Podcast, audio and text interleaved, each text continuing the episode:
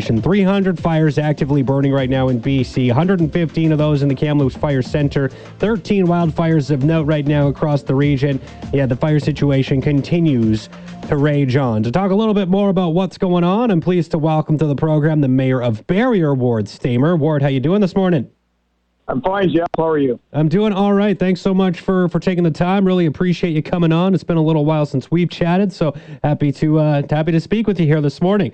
Uh, what what's the situation in Barriere right now? How are the skies looking for you? I think the skies are fairly clear. We've got a little bit of smoke lingering around, Jeff, but it's not too bad. Uh, there's no aggressive fire activity right close to us, but I know that the fire up uh, Whitecroft Way is still uh, being quite uh, quite active and, and, and still doing quite a lot of uh, different things. I know there's no evacuation orders as far as I know around Heffley Lake, but I did talk to somebody yesterday was putting their stuff in the car and they were taking off, so they figured it was getting too close for comfort. Yeah, I, I've heard of a few people who are sort of taking those, um, you know, upon themselves to evacuate before an order takes place. Uh, but there's just not a whole lot of places to stay because of so many evacuations. I know, like here in Kamloops, we're basically asking people to go to Kelowna or Salmon Arm because we just don't have any space here, which is definitely a concern. Uh, so hopefully, we don't see any more evacuation orders coming down because, well, there's just not enough space to put everybody. That's how it feels right now. Uh, Ward, I got to ask about the, the meeting on the Thursday. The Thompson Nicola Regional District, the board, it met. It voted 24 to nothing to ask the province to declare a state of emergency as it relates to the wildfire situation. For whatever reason, Premier John Horgan and Solicitor General Mike Farnworth are reluctant to go ahead and make that call, saying they're waiting for BC Wildfire Service and Emergency Management BC to tell them when it's time to make this declaration. But the calls are getting louder. We got the TNRD. We know both opposition parties are asking for a state of of emergency de- declared. I've seen indigenous groups now jumping on board here this past weekend. It's just getting louder and louder. Uh, so why do you think it's important to to be calling one at this point in time, and how concerned are you that one isn't being called?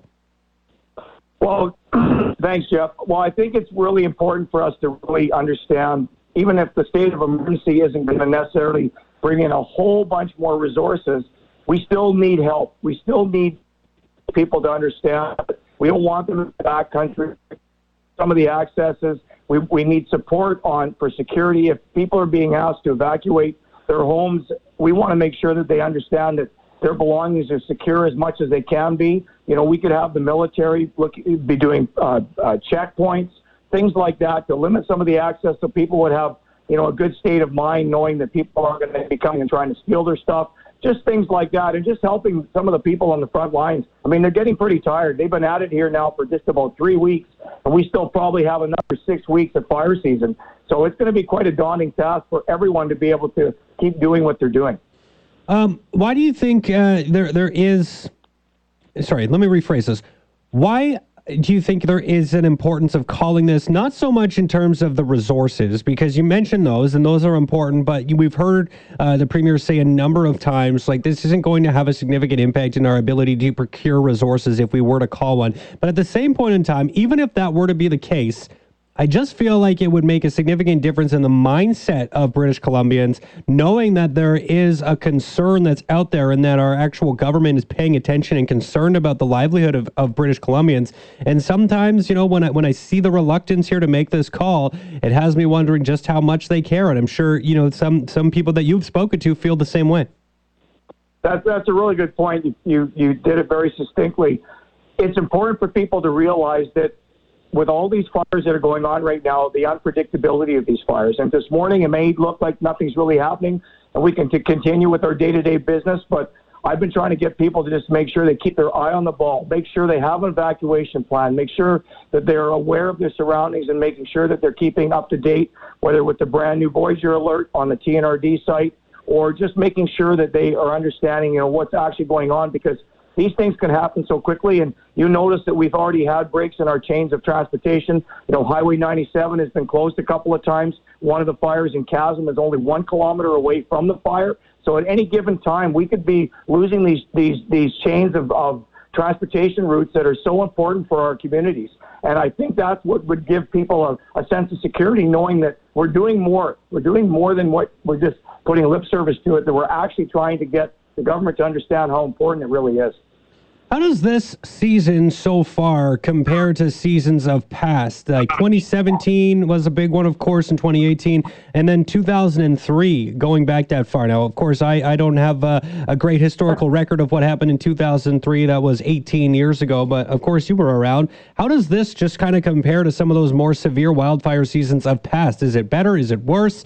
Is it uh, just starting earlier than normal? What, what sort of uh, comparison can you make here?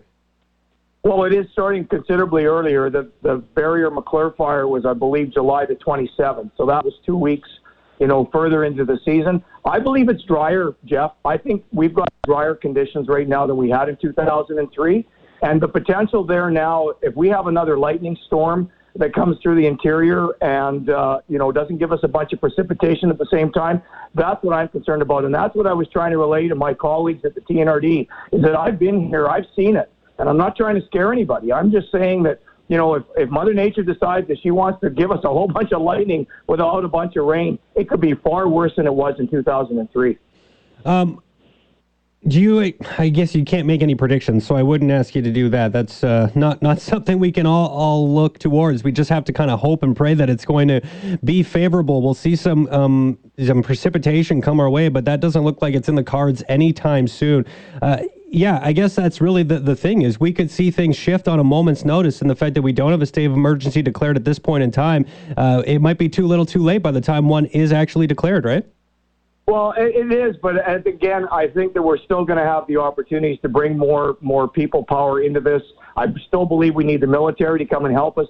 That's boots on the grounds whether it's on the fire lines, whether it's checkpoints, whether it's helping the RCMP, whether it's helping moving goods and services. I think we need more people to help us with this.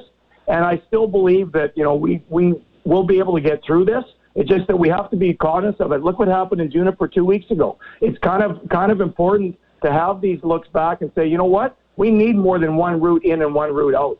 And I'm sure that people were pretty nervous about what happened there, and it can happen again.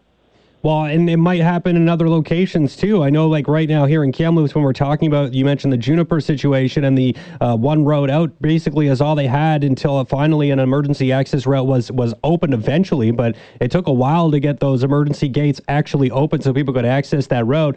That's just one specific situation, and then imagine there's going to be a lot of talk about some egress access being available in other places, other communities, other subdivisions, depending on where you live there, there's some eye-opening stuff that comes with this, isn't there?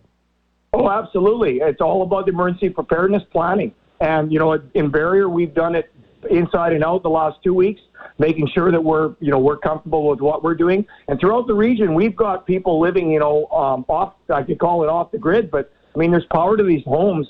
And, you know, we've got multiple uh, evacuation orders and alerts throughout our region, throughout our riding, because we've got people that are in amongst the trees and, you know, again, you think that you've got an easy access out, all of a sudden now that access is closed. So now you don't have a way to get out. And that's why it's so important, for, like I said, to make sure that you know what's going on, keep up to date on the information on what the wildfires are doing, and just make sure that we're, uh, we're, we're ready for it.